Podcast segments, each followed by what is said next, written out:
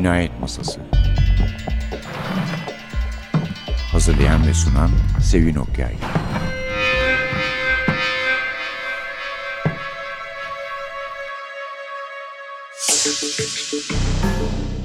Merhaba, NTV Radyo'nun Cinayet Masası programına hoş geldiniz. Geçen hafta Barbara Nadel'den söz etmiştik. Şimdi önce bir İtalyan yazarları yapayım dedim ben. Gerçi ihmal ettiğim İtalyan yazarlar da var. Çünkü insan her şehire yetişemiyor. Ayrıca burada Türkçe çevirileri olmadığı zaman çok zorluk çekiyorum. Bazen çok sevdiğim yazarların yeni kitaplarının sözüne etmek istiyorum. Eski bir Türkçe çevirisinden bölüm okuyoruz size. Ama Barbara Nadel'in var beş tane kitabı. O da galiba orada kaldı. Şimdi Oğlak'tan başka bir yere geçmişti sanıyorum. Çok beğendiğimiz yazarlar bunlar. Donna Leon gibi onun da böyle sahipsiz kalması. Dick Francis'in hiç yayınlanmaması. Hakikaten beni çok üzüyor ve şaşırtıyor. Ama Barbara Nadel aslında Donna Leon'a çok benziyor. Hatta onun standart tanıtımlarından bir tanesi İstanbul'un Donna Leon'u şeklindedir. Yani Donna Leon Venedik için neyse Barbara Nadel de İstanbul için o. Aralarındaki fark şu. Donna Leon 30 yıla yakın bir süredir Venedik'te yaşıyor. Orada oturuyor.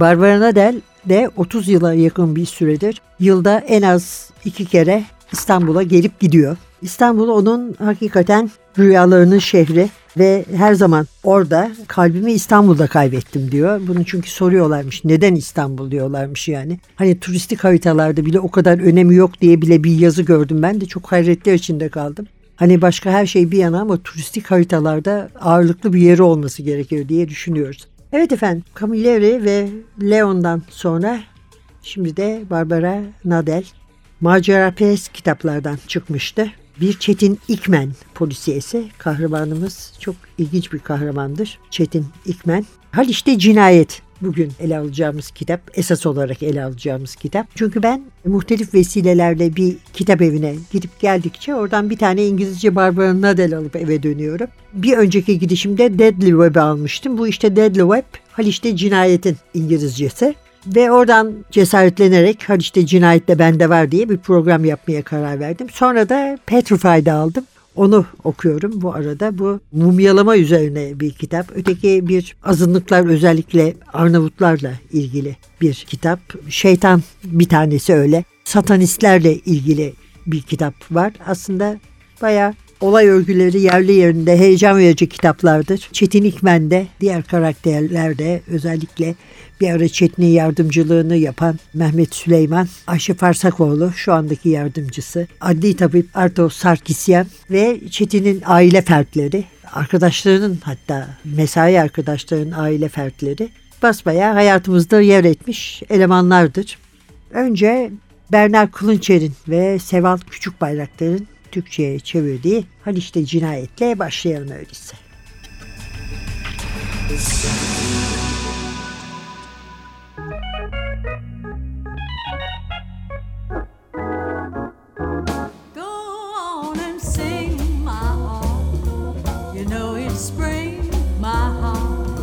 So why not?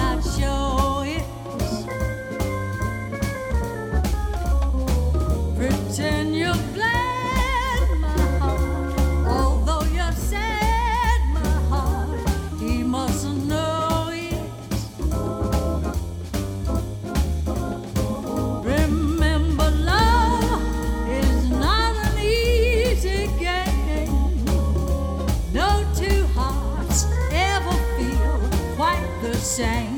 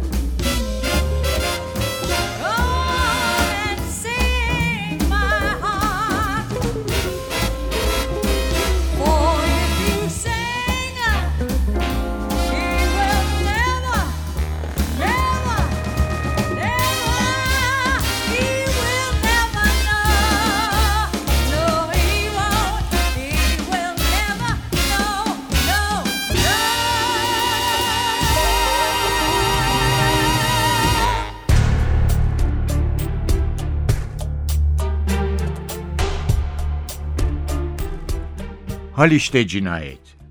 Kadının yarı kapalı gözleri endişeyle irileşti. Dışarı çıkmıyorsun ya.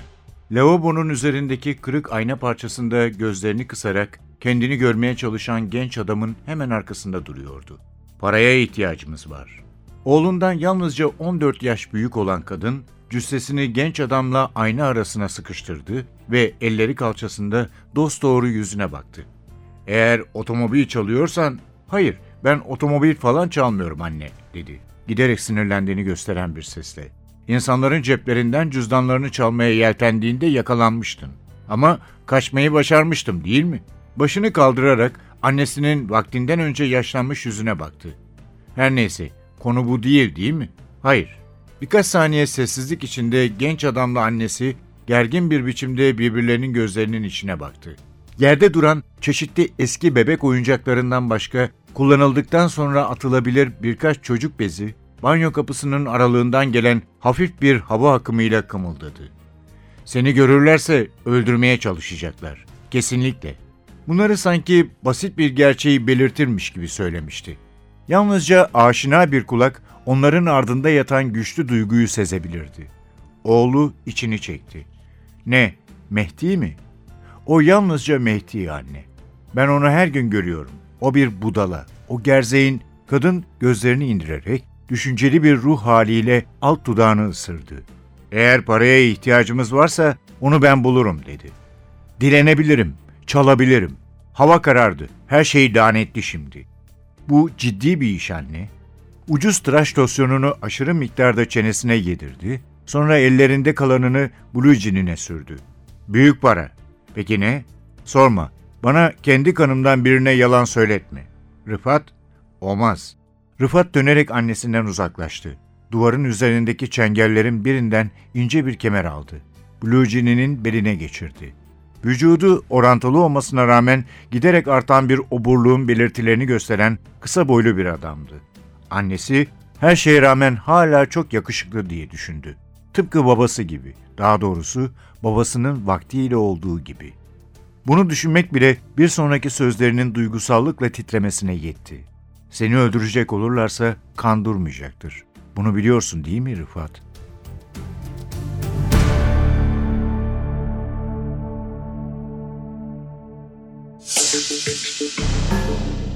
Çetin İkmen çok ilginç bir polisiye karakterdir. Böyle kime benzediğimi bilmiyorum. Benzediği biri de aklıma gelmiyor. Böyle Koramo'nun pardösü gibi buruşuk bir pardösü giyen, ufak tefek, zincirleme sigara içen. Yalnız en son kitapta Ayşe Farsakoğlu ile ikisi yasanın kabulünden bir gün önceydi. Dışarı çıktılar, içtiler biliyorsun değil mi? Yarın içemeyeceğiz dedi. Orada bıraktım. Yasaktan sonraki durumunu bilemiyoruz. Ne şekilde tecelli etti? Çünkü hakikaten zincirleme içiyordu yani. Dokuz tane çocuğu var. İlk başlarda, ilk kitaplarda bu dokuz çocuğun dokuzu da evdeydi. Evde Sultanahmet'te. Yani Çetin'in dinle sorunları var. Hatta böyle ateizme de yakın gibi. Sanki buna karşılık karısı Fatma fevkalade mütedeyyin bir hanımdır. Boşu örtülüdür. Ufak tefek anlaşmazlıkları olabiliyor. Mehmet Süleyman Osmanlı bir ailenin sarayın içinden birinin oğludur ve babası hala eski günlerini yaşamaya çalışıyor sultana hizmet mi ettiniz diye sorduğu zaman bir yabancı çok kibar bir şekilde çok kibardır zaten bir Osmanlı olarak biz hizmet edilenlerdendik diye cevap verir. Dolayısıyla o ahfattan olduğunu düşünürüz. Hadi işte Cinayet 7. kitabı bu serinin. Çetin İkmen ve Mehmet Süleyman bir vakayla uğraşıyorlar. İki genç yeni yetme yaşında iki kız çocuk ayrı ayrı yerlerde. İki çocuk biri kız biri oğlan ayrı ayrı yerlerde kalplerinden hançerlenmiş olarak bulunmuşlar. Bir tanesi Yoros kalesinde dışarıda gece bıçaklanmış. İşin hoş tarafı ben bunu Haliç'te cinayeti daha önceden okumuştum ama Deadly Web'i okurken yani kitabı bir anlamda yeniden okurken orijinal haliyle bu cinayeti okudum ve ertesi günü bir arkadaşın arabasına binip peşine takılıp Kuzgunca kahvaltıya giderken bir anda abla Yoros Kalesi'ne gidelim mi dedi. Yoros Kalesi'ne gittim ve kendimi bir akşam önce şahidi olduğum bir cinayetin mahallindeymiş gibi hissettim.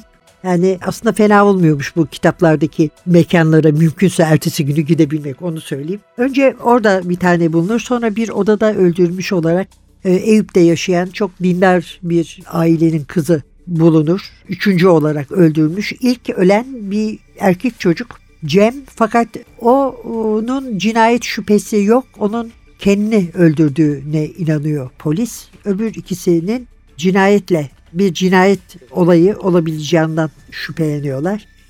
Ve kendilerine bir internet avında buluyorlar adeta. Burada işte GOT gece kulüpleri, Atlas pasajında toplanan siyahlar giymiş çocuklar, satanizm gibi olayların içinde yani satanizme bağlamak istiyorlar daha doğrusu. Öyle olduğunu düşünüyorlar, ondan çekiniyorlar ve internet üzerinden tespit etmeye çalışıyorlar muhtemel suçluları.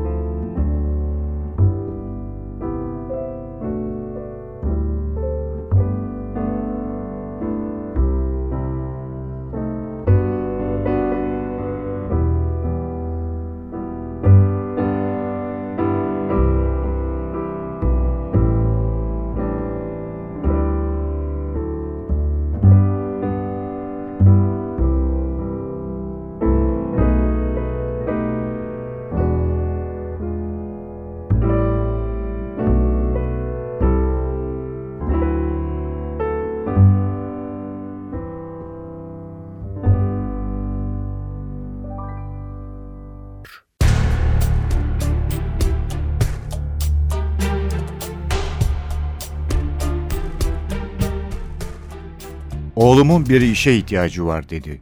Sonsuza kadar Lazar için çalışamaz. Kuyumcu dükkanını kendi işletiyor olsa tamam ama bir çırak olmak bu iş çocuklar için. Oysa o yetişkin bir erkek. Artık adam gibi bir işe ihtiyacı var. İyi de bu kararı vermek Berekiyah'a düşer dedi. Süleyman iç geçirerek. İnşallah doğru kararı verir. Hmm, Artık eve mahkum olduğu için sürekli Cohen'in yanında duran telefonu çınladı. Cohen, Süleyman'ın aşırı titrediğini fark ettiği eliyle telefonu açtı. Efendim, dedi cihaza ve sonra dostuna bakarak, evet, hala burada, evet, bir dakika. Diğer titrek elini alıcının üzerine koyup, galiba baban arıyor, dedi. Babam mı? Ama bir bak bakalım Mehmet, dedi Cohen, telefonu ona uzatarak. Her kimse seni istiyor. Süleyman omzunu silkip cihazı Cohen'den aldı ve pencereye doğru yürüdü. Alo dedi temkinli bir sesle. Buyurun ne istemiştiniz? Mehmet benim dedi tanıdık yaşlı ses. Oğlum gerçekten konuşmamız gerekiyor. Sanırım bunu bir süre önce yaptık değil mi? Evladım bu saçmalık. Birbirimizi bir daha hiç göremeyeceğimiz kadar yaşlanmadan seni görmeliyim. Babasının sesinde Mehmet'in dikkat kesilmesine yol açan bir çaresizlik vardı. Kardeşinle konuşuyordum diyerek devam etti babası. Üçümüzün gerçekten bir araya gelmesi gerektiğini düşünüyorum. Rejansta yer ayırtabilirim. Murat'la konuş ve ikiniz için de uygun olan bir akşam seç. O bana haber verir. Babasının ses tonu artık Mehmet'i kaygılandırmaya başlamıştı. Ansızın neden karısının baskısından çıkmaya karar verip onu aradığını merak etti. Baba, sen ve annem iyisiniz değil mi? diye sordu kalbi göğsünün içinden fırlayacakmış gibi hızla atmaya başlarken. İkimiz de iyiyiz dedi babası. Yalnızca ailemizdeki tatsızlıkların tamamen sona ermesini istiyorum. Ya annem? Annen kendi kararlarını kendi verir. Bunu sen de iyi bilirsin dedi yaşlı adam bir iş çekişle. Onun ince, hayat yorgunu yüzünü hayal etmek Mehmet için çok kolaydı. Biliyorum dedi bir gülümsemeyle. Murat'la konuşacağım. Gelecek misin? Kardeşim gelirse ben de gelirim.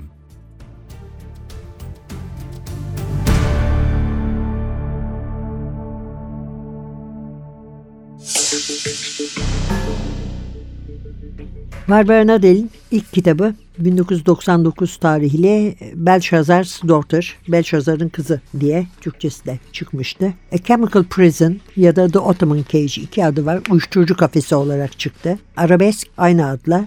Deep Waters'ı bilmiyorum. Sanki çevrildi gibi geliyor ama hiç izini bulamadım. Harem, Petrified, Deadly Web, hadi işte cinayet, Dance with Death, A Passion for Killing, Pretty Dead Things, River of the Dead, Death by Design, A Noble Killing, Dead of Night ve Deadlight. İki tane kitabının basılmamış fakat çevrilmiş olarak beklediğini biliyorum. Bir de belki yeni bir yayın evi söz konusu. Öyle bir kitap gerçi benim elime geçmedi ama sözünü duydum. Ayrıca bir de Francis Hancock serisi var. Last Rights'la başlayan 2005'te sonra After the Morning, Ashes to Ashes, Sure and Certain Death'le devam etmiş. Bir de A Private Business diye bu yıl çıkan bir kitabı var. O da Hakimen Arnold diye bir serinin başlangıcı. Hiç durmadan yazıyor yani ama tabii Çetin İkmen'in önüne kimse geçemez. Bizden çıkan Türkçe olarak düşünürsek dördüncü, normalde yedinci kitabı dizinin ve gerçekten de bir mekanda insan bu kadar ayrıntısıyla bu kadar güzel anlatır ve haktanır bir şekilde bir yabancı ülkenin koşullarını, geleneklerini, kültürünü, siyasi durumunu bu kadar öğrenmeye çalışır diye düşünüyorum. Çünkü çevirilerde öyle bir özen seziyorsunuz zaten okuduğunuz zaman. Gerçi İstanbul'da diyorsunuz Agatha Christie de efsanevidir buradaki efsanesiyle diyelim. Graham Greene, George Simenon, Ian Fleming, Eric Ambler de İstanbul'dan yararlanmışlardır mekan olarak. Ama Barbara Nadel'in yani bu 30 yıl içindeki İstanbul'a bağlılığıyla hiçbirisi mukayese edilmez. Çetin İkmen de yani buraya ait bir insan öyle kurmaca bir karaktere hiç benzemiyor. Orta halli bir devlet memuru, namuslu bir polis. Çok sahici bir insan. İlk başta kitaplarda yaşlı babası da vardı. Sonra bir ara eşi Fatma, küçük erkek kardeşi Talat'ın hastalığı nedeniyle epeyce sıkıntı çekti. Yani o ailenin hemen hemen her şeyini biliriz. Kızı Çiçek, oğlu Bülent'in Irak savaşına katılırsak askere giderse korkuları. Kızlarından Hülya'nın dokuz çocuk demiştim hatırlarsınız. Kızlarından Hülya'nın Yahudi bir ailenin oğluyla babasının arkadaşı ve mesai arkadaşı Baltazar Cohen'in oğluyla arasındaki aşk ilişkisi ve aslında çok iyi arkadaş olan annelerin Estel ve Fatma'nın her ikisi de dindar kadınları oldukları için bu beraberliğe karşı çıkışları bunları da böyle cinayetlerin ve çözümlerinin yanı sıra izleriz. Yani onu da içine çok başarıyla yediriyor onu demek istiyorum. Amirlerinin baskılarına karşı direnir ama mesela bir Brunetti'nin amiri Patta gibi değildir bu amirler. Yani çok kötü amirler görmüşüzdür birçok polisiye dizide. Ardıç o kadar değil ama gene de şöyle diyelim Çetin İkmenimizin ruhundan da pek anlamıyor.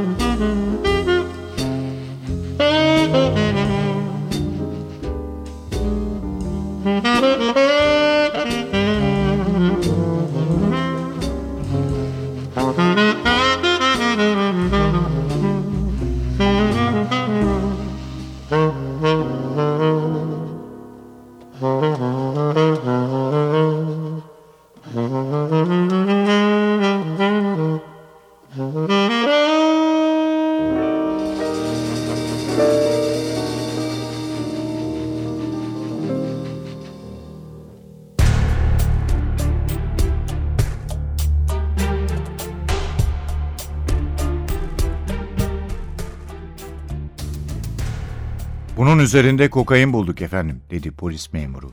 Çetin, kadının öfkeli yüzüne bakmak için eğilirken, vah vah dedi. Bu hiç iyi değil. Angeliki. Oğullarımın hiçbiri ona yapılan saldırıya karışmadı. Hiçbiri. Ben karıştıklarını söyledim mi? dedi Çetin sahte bir masumiyetle. Söylediğimi sanmıyorum. Başını kaldırarak kadını tutan memura baktı.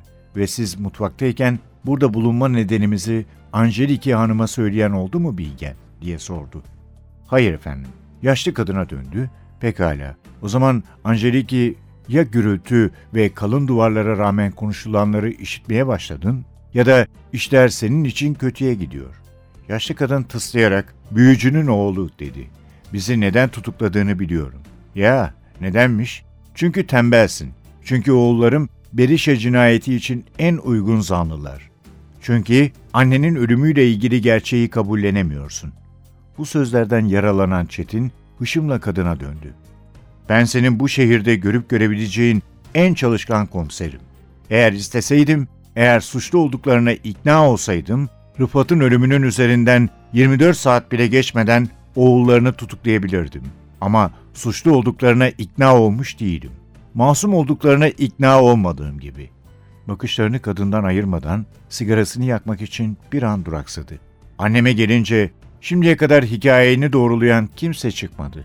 Aa elbette sen bir Arnavut kadınının sözüne güvenmezsin. Eğer bu kadın hem suçluları saklıyor hem de uyuşturucu satıyorsa hayır. Sen güvenir miydin? Kadın omzunu silkti. Doğru insanlara sormuş olsaydın, kadının sarıya çalan şeytani gözlerine bakarak ne demek istiyorsun dedi. Eğer Ahmet Bayraktar yaşıyorsa, dayım mı? Evet, büyücünün kardeşi. O bilir. Kuru dudaklarında bir gülümseme belirdi. O her şeyi bilir. Ne? Diğer memurlar ve tutuklularla birlikte olan Orhan, Çetin'le Angeliki Vlora arasındaki bir anlık sessizliği bozarak ''Bunları aşağı indirelim mi efendim?'' diye sordu. Çetin dönerek muavininin soran yüzüne baktı. ''Evet'' dedi. Yaşlı kadından uzaklaşınca gücüne ve kararlılığına yeniden kavuşmuş gibiydi. ''Evet, onları araçlara götürün'' diye ekledi. ''Birbirleriyle konuşmalarına izin vermeyin. Ayrıca adli tıp elemanlarına dairenin onlara kaldığını söyleyebilirsin. Tamam. Memurlar ve tutuklular daireden çıkıp binanın ortak alanlarına girerken Çetin titreyen elini alnına götürdü ve ardından dondurucu soğuğa rağmen kaşının üzerinde oluşan küçük ter damlasını sildi.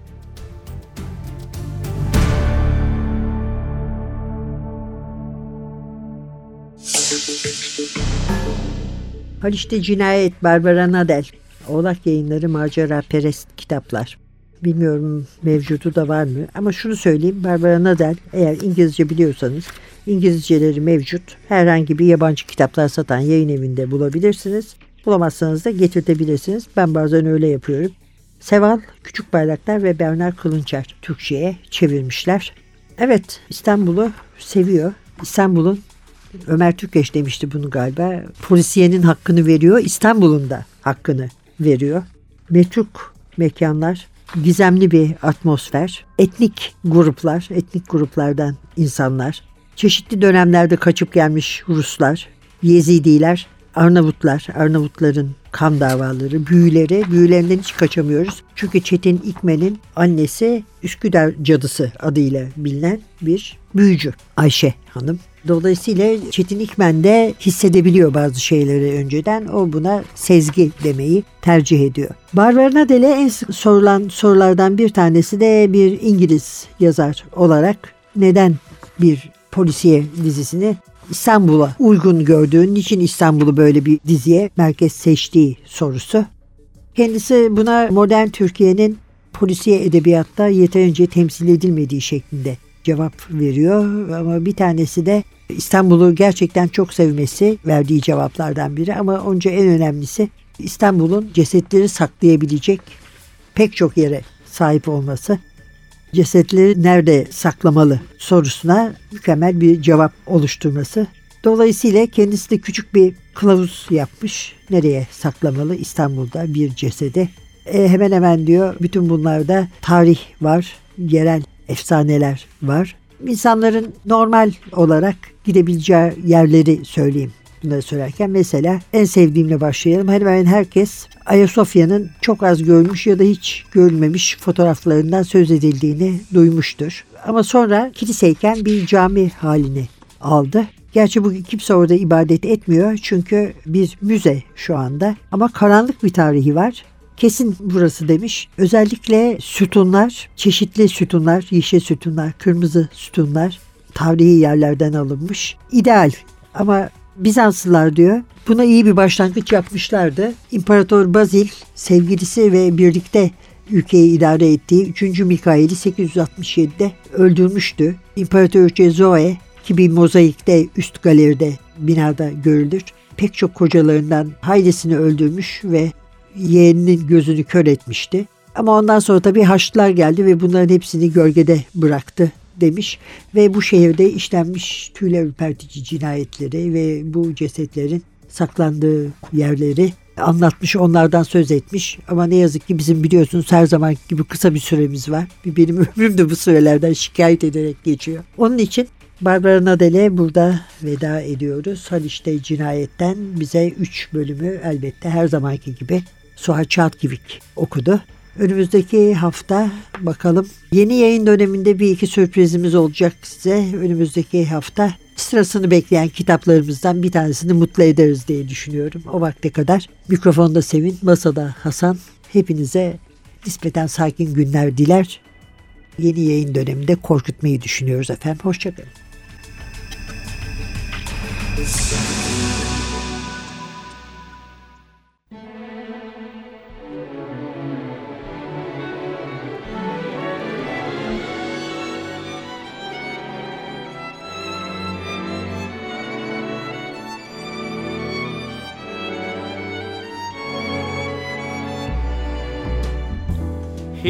In this world of misinformation, I've found a word of truth. Hey, all you intellectual giants, here is a piece of pure social science. Here is a sweet, irrelevant phrase to swallow with your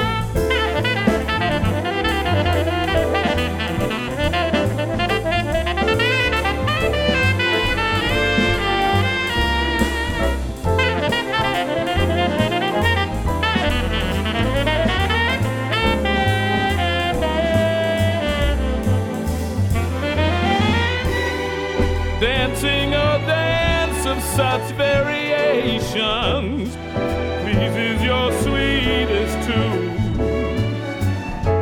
Glide through the room with reckless abandon. What if you fall?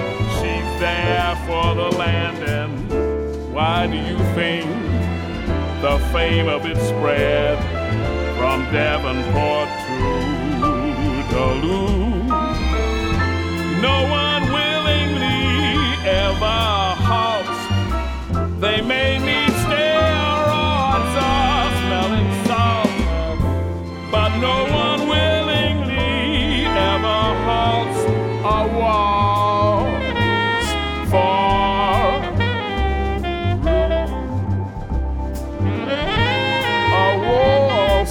for rude. A for.